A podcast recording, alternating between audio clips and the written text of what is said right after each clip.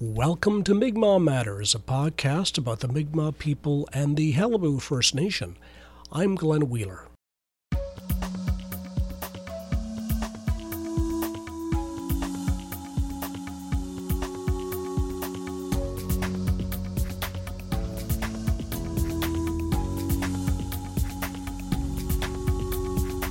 It's our last episode of 2018. A good year and a bad year. There were two great powwows in Flat Bay and Miawpukek. The cultural reawakening continued at events big and small across the territory. Qalipu joined the Assembly of First Nations, and about time. But over everything, there was the cloud of enrollment. In August, 10,000 Qalipu members lost their status.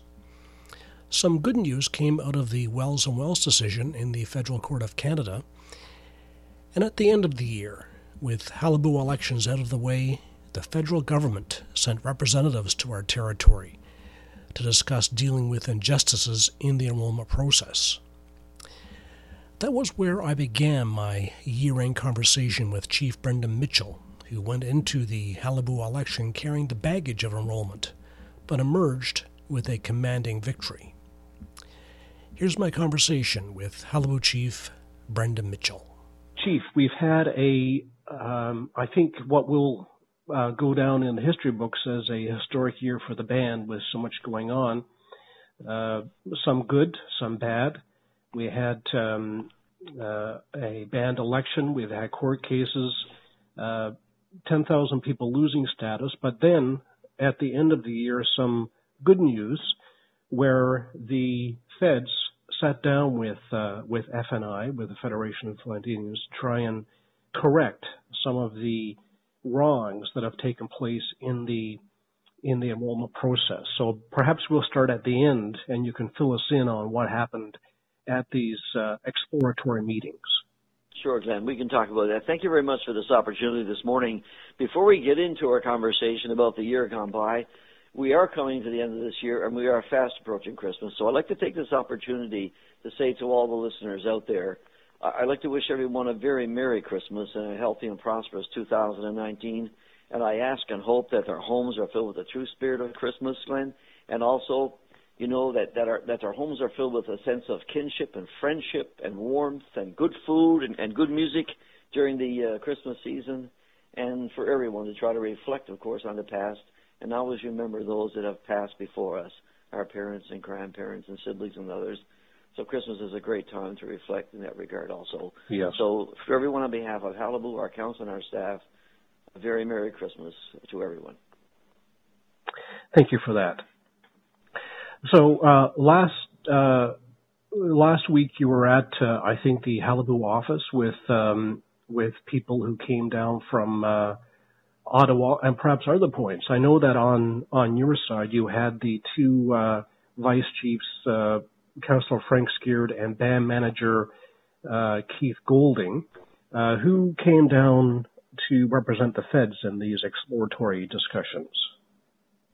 Glenn, the, the feds, the federal government had four representatives here. The lead was Martin Reiher, who was the assistant deputy minister uh, for both Crown Indigenous Relations and also for Indigenous Services as of now. Uh, Martin Reiher was a gentleman who negotiated the original agreement in principle uh, with uh, the first group when the band was formed in 2011. So he was involved in that.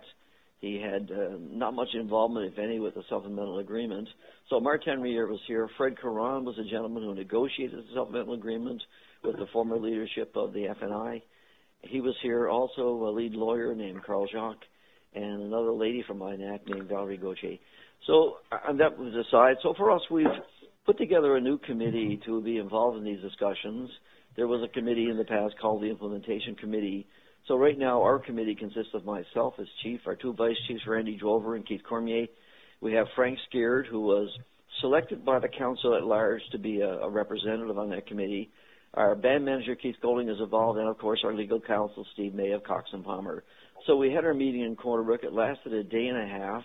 It was a good conversation. Again, it was a commitment made in a release by the minister just recently to look at the situation regarding veterans of, of military and RCMP and those in service, and also to look at the situation for FNI members who either lost status, former FNI and related band members who either lost status or never got into bands.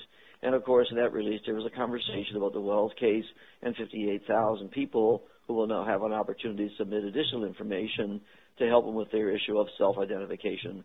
So the meeting didn't talk a whole lot about that because the Wells and Wells case is yet to be done, but we did talk a lot about uh, the importance of doing something uh, different or better to help our veterans situation and others. When I say veterans, I mean collectively that whole group of RCMP military and, and those in service. And also, of course, to take a look at the FNI situation. And, and really, it was the FNI members in the day who, number one, uh, ratified this agreement, and, and secondly, of course, the whole conversation regarding recognition was was started for FNI members, uh, Federation of Land Indian members, and those involved in those associated bands. So that was the conversation we had. It was around, you know, where do we go from here? How do we get this going? How do we start this conversation? Just on that issue of the of the FNI uh, piece. So is the thought that anyone who was a member of the FNI or itself or one of the associated bands should be uh, should get their status? Glenn, you know, we never got to that situation yet, but for me personally, I'll say that this whole process toward recognition began in considering those very people that you just mentioned. And for me, uh, FNI people were around a long time. Some of them uh, lost their status. And, and the clearest example that comes to mind for me would be John Oliver, a former president and chief of the FNI. Um, one of the warriors of the frame, flame is a group that's been called who lost status now living in in the uh, British Columbia area. So you know th- that's an example of some of the people that this process would be would be talking about and considering. But there are many others. I mean, everybody never had the profile that, that John Oliver had as as a leader of the FNI. Back and do you, and do you have a sense of what number of people we're talking about there? We're not sure, Glenn, really yet. Uh, we'd have to look at all those numbers again. That's part of an exercise that has to be done. We have to figure out who these people are and then look at that and, and see where we go from there. So again, our conversation last week was a preliminary conversation. It was a follow up to the release saying that there would be a discussion and our engagement, um, exploratory engagement or discussion to talk about what we can do different. But I'm, I'm positive that good things are going to come out of what we're doing. And, you know, maybe by the next meeting we'll have a greater sense of how many people are involved, how many people potentially could be could be impacted positively in this conversation, and so forth. I mean, the other uh, constraint, of course, is that we're headed into an election year, so perhaps uh, after about the end of June, nothing much will happen because we'll turn into election mode. So, do you think that this um, this exercise will be complete by then, or I see that um, based on a conversation he had with you, Greg James of the Burgeo Band expressed the concern that uh, you know this might be, as he uh, called it, part of a, a sort of uh, campaign, um, part of the liberal election campaign, and that it might drag on. Um, are you concerned about that, and do you think you can wrap something up by uh, before election season rolls around? Yeah, Glenn, to answer you straight, absolutely. I have no intention. I told the government of Canada on behalf of of Qalipu we have no interest in dragging this out. This has to be dealt with quickly. And you're right, we are facing a federal election in the fall. Uh, we will be, of course, there'll be a summer recess. So all this got to be done, in my view, by then, before all that that happens. So I would think in the spring we'll have an agreement in place that we would, you know, be able to tell people and show people, and and go from there yeah, I have no interest in dragging this out, and this will not be something that will extend into 2019 or beyond 2019 into 2020. So for me, the objective will be to get this done in the spring, late spring at worst, and then we'll we'll move forward with it from there. Yes, is it your expectation you'll deal with uh, veterans, RCMP, and FNI? Of course, many people will be wondering about the other 10,000 and whether there will be anything um, in this process to deal with the 10,000 or if we have to wait for the court cases to deal with the situation of the 10,000. Yeah, regarding the 10,000 who lost founding membership, many of these people, Glenn, are included in that group that we're talking about right now.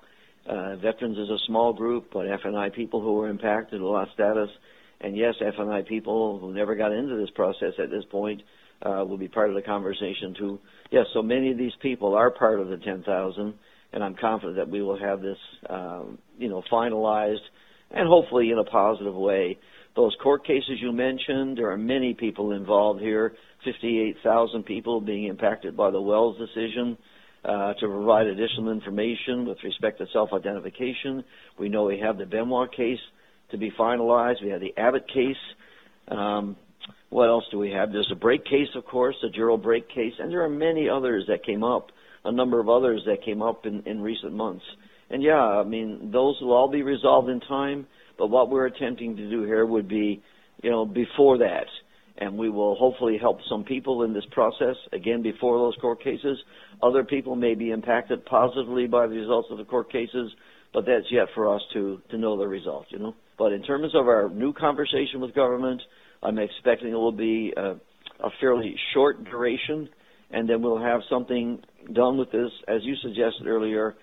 We don't want to get into a summer recess, and we don't want to be impacted by an election. We need to get this thing resolved sooner than later. Right. So, and uh, so you're meeting again in January, and will that be in Corner Brook or in uh, elsewhere? Yeah, that meeting won't be in Corner Brook this time because we're going to move these meetings around. We started in Corner Brook on our territory. I believe the next meeting is scheduled for Halifax because that's kind of a common distance between us and, and the Ottawa representatives. And who knows, there'll be another meeting in Ottawa. Maybe we'll bring a meeting back to Corner Brook and, you know, that type of thing. So we're going to be going back and forth with our committees to try to get this thing resolved as soon as possible. And will there be uh, the next meeting will be before the next uh, council meeting, which is January the 19th. So would we get an update at the next council yeah, meeting? I think the next meeting we talked tentatively would be later than the council meeting. So I'd like to get a bit of feedback in the council meeting. We'll hear from people about how they feel about this. I want to talk to councilors, of course, to give them an update on what happened uh, last week, and we haven't done that yet, really. And I'd like to do that face to face. So we have a meeting in January. We'll talk about some of these things. And of course, I'm sure people will want to provide their own input uh, who are outside of council as to what, you know, they feel should be happening. And, and we'll go from there. So Glenn, you know, that, that's that story last week. It's a, it's a positive move. At least right now, we're back talking with government and trying to find a way to get our membership back and to get those in this band who really should be here. So uh, with that, I, I think we'll stop there because there were a lot of other initiatives happening in 2018 that we probably would like, I would like to talk about, and uh, and we can go from there. Yes. Well, the other another big uh, story in uh, 2018, of course, was Qalipu joining the Assembly of First Nations, the premier Indigenous group in Canada, uh, leaving uh, CAP, the Congress of Aboriginal Peoples, and um, in uh, in Vancouver in July, I think it was, um, the motion to admit Qalipu to the AFN passed relatively easily, and uh, it was um, a great uh, development, uh, I guess, in our in our nation. Thank you for bringing that up. It, it was an incredible um, event, really, and it did happen on St. Anne's Day. St. Anne is a patron saint of Mi'kmaq people, and it happened on July 26th in Vancouver at the annual General Assembly of the Assembly of First Nations. And we've been considering this for some time, but you know, getting to where we could get get people to make a motion to accept us uh, takes a bit of relationship building, and and of course lobbying to get support from the chiefs across Canada who we've been making the decision to allow Qalipu First Nation to become members of the Assembly First Nation. So lots of that happened. So during 2018, I've always been thankful for the support and our relationship with uh, Chief Misel Joe and Miawpukek First Nation. And they were very helpful to us, as were Shane McDonald and Corey John, who were in that delegation in Vancouver. Shane McDonald spoke on behalf of the Flat Bay Band as a proxy, and of course, Corey John on behalf of the Glenwood Band, who were already members of the Assembly of First Nation before us. So that was an incredible moment. And what it really did for us, it places us among other First Nations. We've finally taken our rightful place alongside 634 other First Nation bands in Canada, and to be recognized and acknowledged there, in my opinion, would be, for me, a piece of our own reconciliation as Mi'kmaq people of, of Newfoundland. So it was a great day, a great moment, very emotional, and I was really pleased to be able to bring Qalipu First Nation into the Assembly of First Nations. And uh, we look forward to working with them. I've already been to a couple of meetings. I've been invited to, to participate in a committee, and you know, and we'll try to bring as many of our council members, you know, next year to the AGA, and uh, and and we'll go from there. So our relationship with the AGA, uh, with the Assembly First Nation, it has been positive so far. Uh, I get a good feeling of, of friendliness there and warmth, and I do enjoy being there. We've been involved as an organization in the FNI before us with the Congress of Aboriginal People for decades, and us leaving CAP really wasn't nothing to do with the way we were treated at the Congress of Aboriginal People. We were treated great there, and some nice people there. But as a First Nations band, you know, the largest individual First Nations or Indian Act band in Canada, it was felt that the Assembly of First Nations is where we should be, and that's why we made that move toward the Assembly of First Nations. Do you and think I do the wish Cap well, and and I'm sure they're they're you know on, onward and upward with that organization on behalf of Métis and non-status people. Do you think the the move could have happened uh, sooner? I think we're a bit reluctant to. Uh, try our luck at the AFN because I think we were somewhat concerned about the Nova Scotia Chiefs with whom we've had a difficult relationship. But really, there was no obstacle from them, and I wonder if um, if history might have been different uh, had we joined uh, the AFN earlier and perhaps had their support on the enrollment issue. Well, Glenn, that's a good question. You know, it's it's speculative. Um, should we have gone earlier? As I mentioned, you know, you have to build a relationship. And I said to someone a while ago, you know, when when you make a date with a girl, you don't ask her to get married on the first on the first date. It usually takes a few dates and some trust build up and a bit of a relationship. So there's where we were, and we have been working on, of course, the maritime Mi'kmaq people, uh, the Nova Scotia chiefs, chiefs in New Brunswick and PEI, and in Gaspé. You know, to lobby for their support when we finally did this but we needed a person like Chief Misel Joe to come forward who's very respected, not only in Newfoundland and the Maritimes as a Mi'kmaq leader, he is the spiritual and cultural leader of Mi'kmaq people in Newfoundland, but he has a lot of respect across his country. So it was important for him to be in a position. And remember, you only get to do this twice a year. You know, usually in the summertime, and then it could be done at Christmas or before Christmas because the AFN meets twice with these two large meetings. So for me, it was a case of you know, starting some time ago, trying to build a relationship with people who would be impacting us and, and having a decision on where we are. And I think, you know, we did the right thing. The timing was right when we did it. Of course, our band was believed to be extremely large and people weren't supporting us that much because of the potential size of Qalipu. Remember, we had 103,000 applicants involved in this process. And yes, other indigenous jurisdictions in Canada were concerned about that. But once our band was, uh, you know, finally settled down. There was an announcement last year, early last year, early this year, about how many would be in the band. Maybe people felt, yeah, okay, we've got this settled away now. Maybe it's another time to look at them. But when we were up in the air with respect to our size, or our band, our membership, maybe others in the country, you know, wouldn't give us the same consideration as we got just recently. And again, on my part, that is also speculative and assuming. But you know, this is the way it looked and, uh, you know, prior to my becoming chief of Qalipu, there was no conversation ever about us joining the Assembly of First Nations, but it's something I endeavored to do when I became chief, and of course with the support of our council and with the support of our membership and our elders. So I'm, I'm pleased that we were able to do this, and for us now it's a, a new relationship, a new day with the Assembly of First Nations, and you know we're a band now that people are are looking at us maybe a little bit differently. Mm. So Glenn, in terms of the timing, I think it had to happen when it happened, and to go earlier, we may not have had the success that we had in July. Soon after July, we moved into the into the Qalipu election uh, campaign, and um, it ended uh, very well for you in the sense that you got um, more votes as chief than your two candidates combined. So, um, you know, uh, a uh, an overwhelming victory for you. But it was a difficult campaign in terms of the of the tone of the campaign. It was a very nasty campaign. I think a nastier campaign even than we see in other elections in uh, municipal, provincial, or federal, even where you know they can be nasty enough. And I wonder uh, how you how you feel after going through that experience. Um, you know, it's uh, when people question your integrity uh, and suggest that you're dishonest, as as people did during the campaign.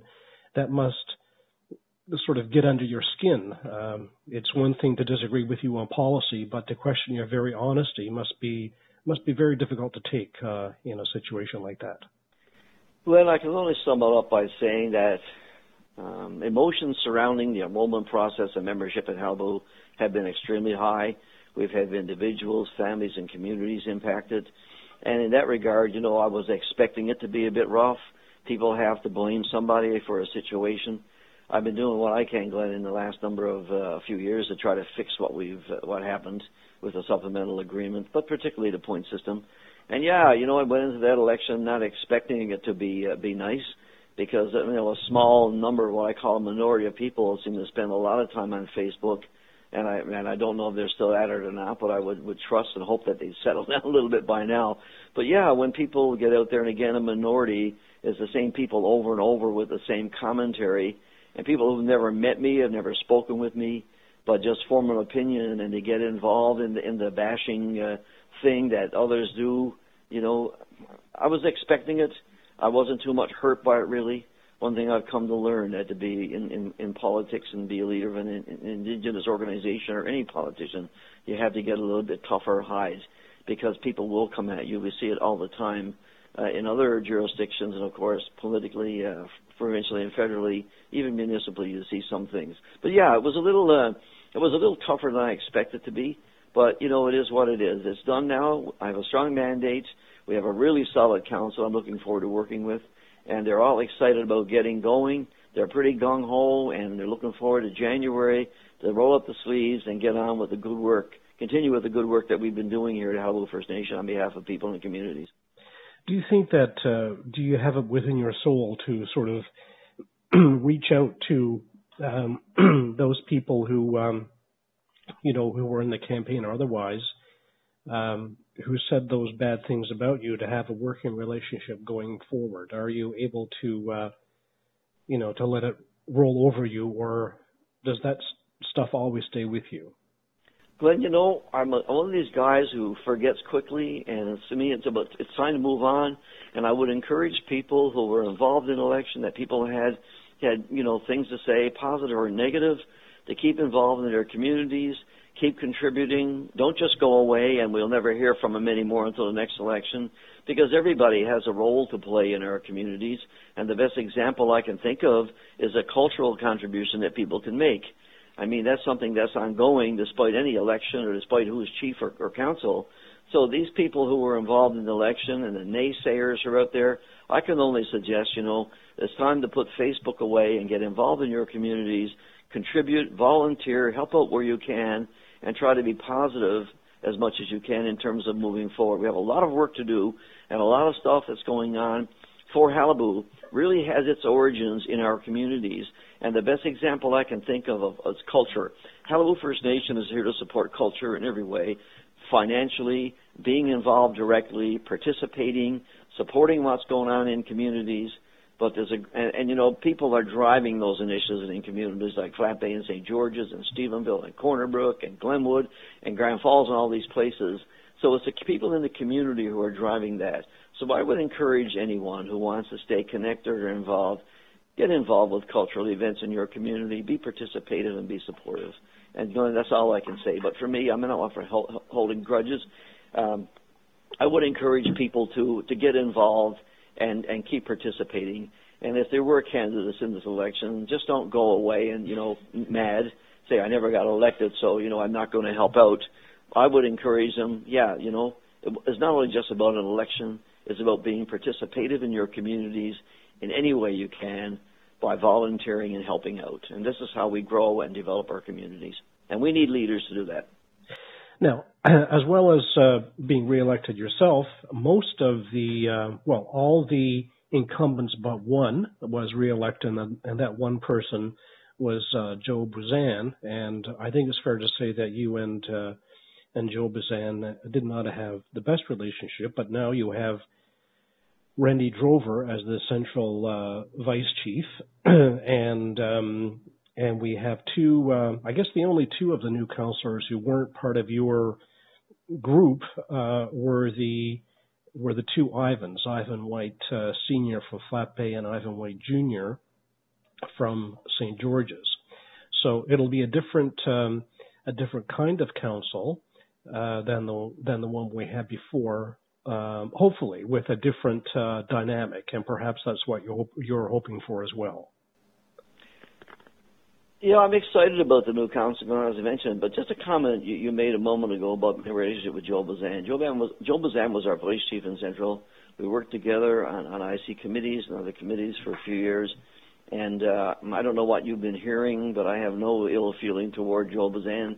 Um, he did what he could, uh, and the end of it, he was, uh, I think, taken up with the enrollment aspect in, in a lot of ways, and I think his family was being directly impacted. So, in that regard, I mean, you know, he he saw this thing differently than I did. So I just wanted to correct you on that.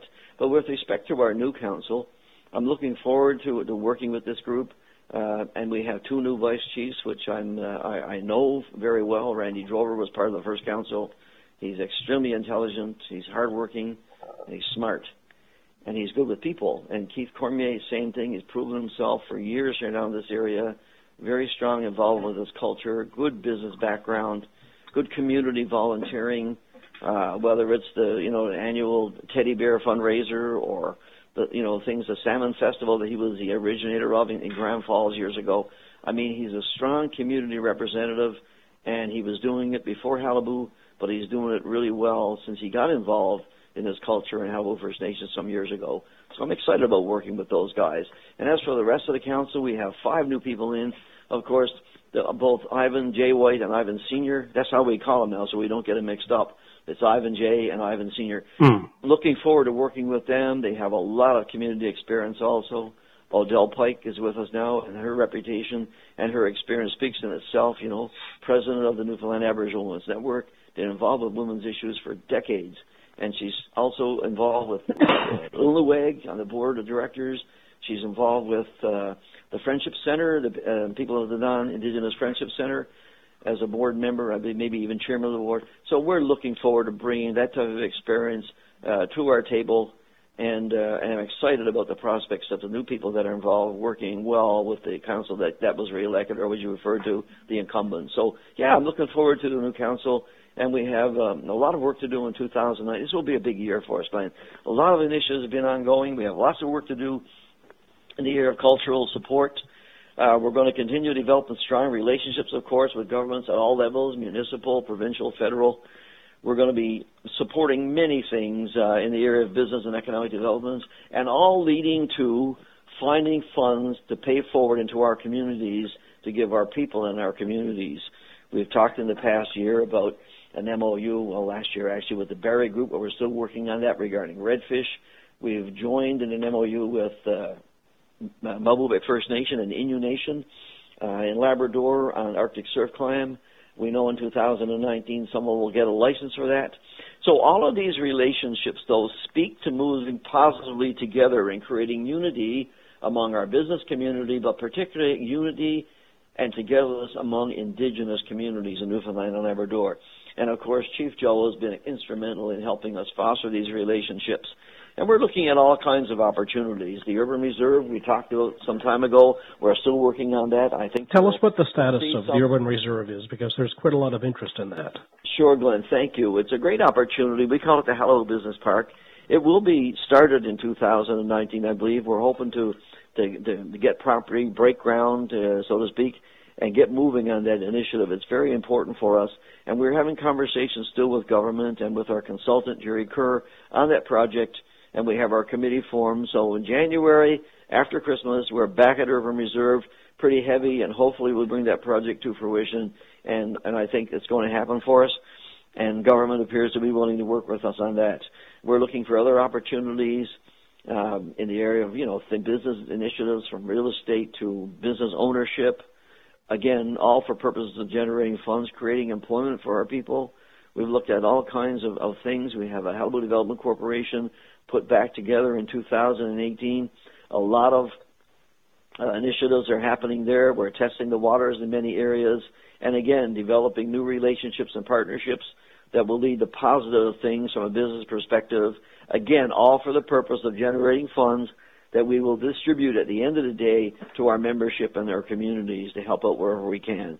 Well, 2018 was a difficult year, so we're hoping that 2019 is a better year and that um, when we talk a year from now, uh, there'll be many pluses in the plus column to talk about. So, Chief, thank you very much, and uh, thanks for all your work over the past year. And you, all the best in 2019.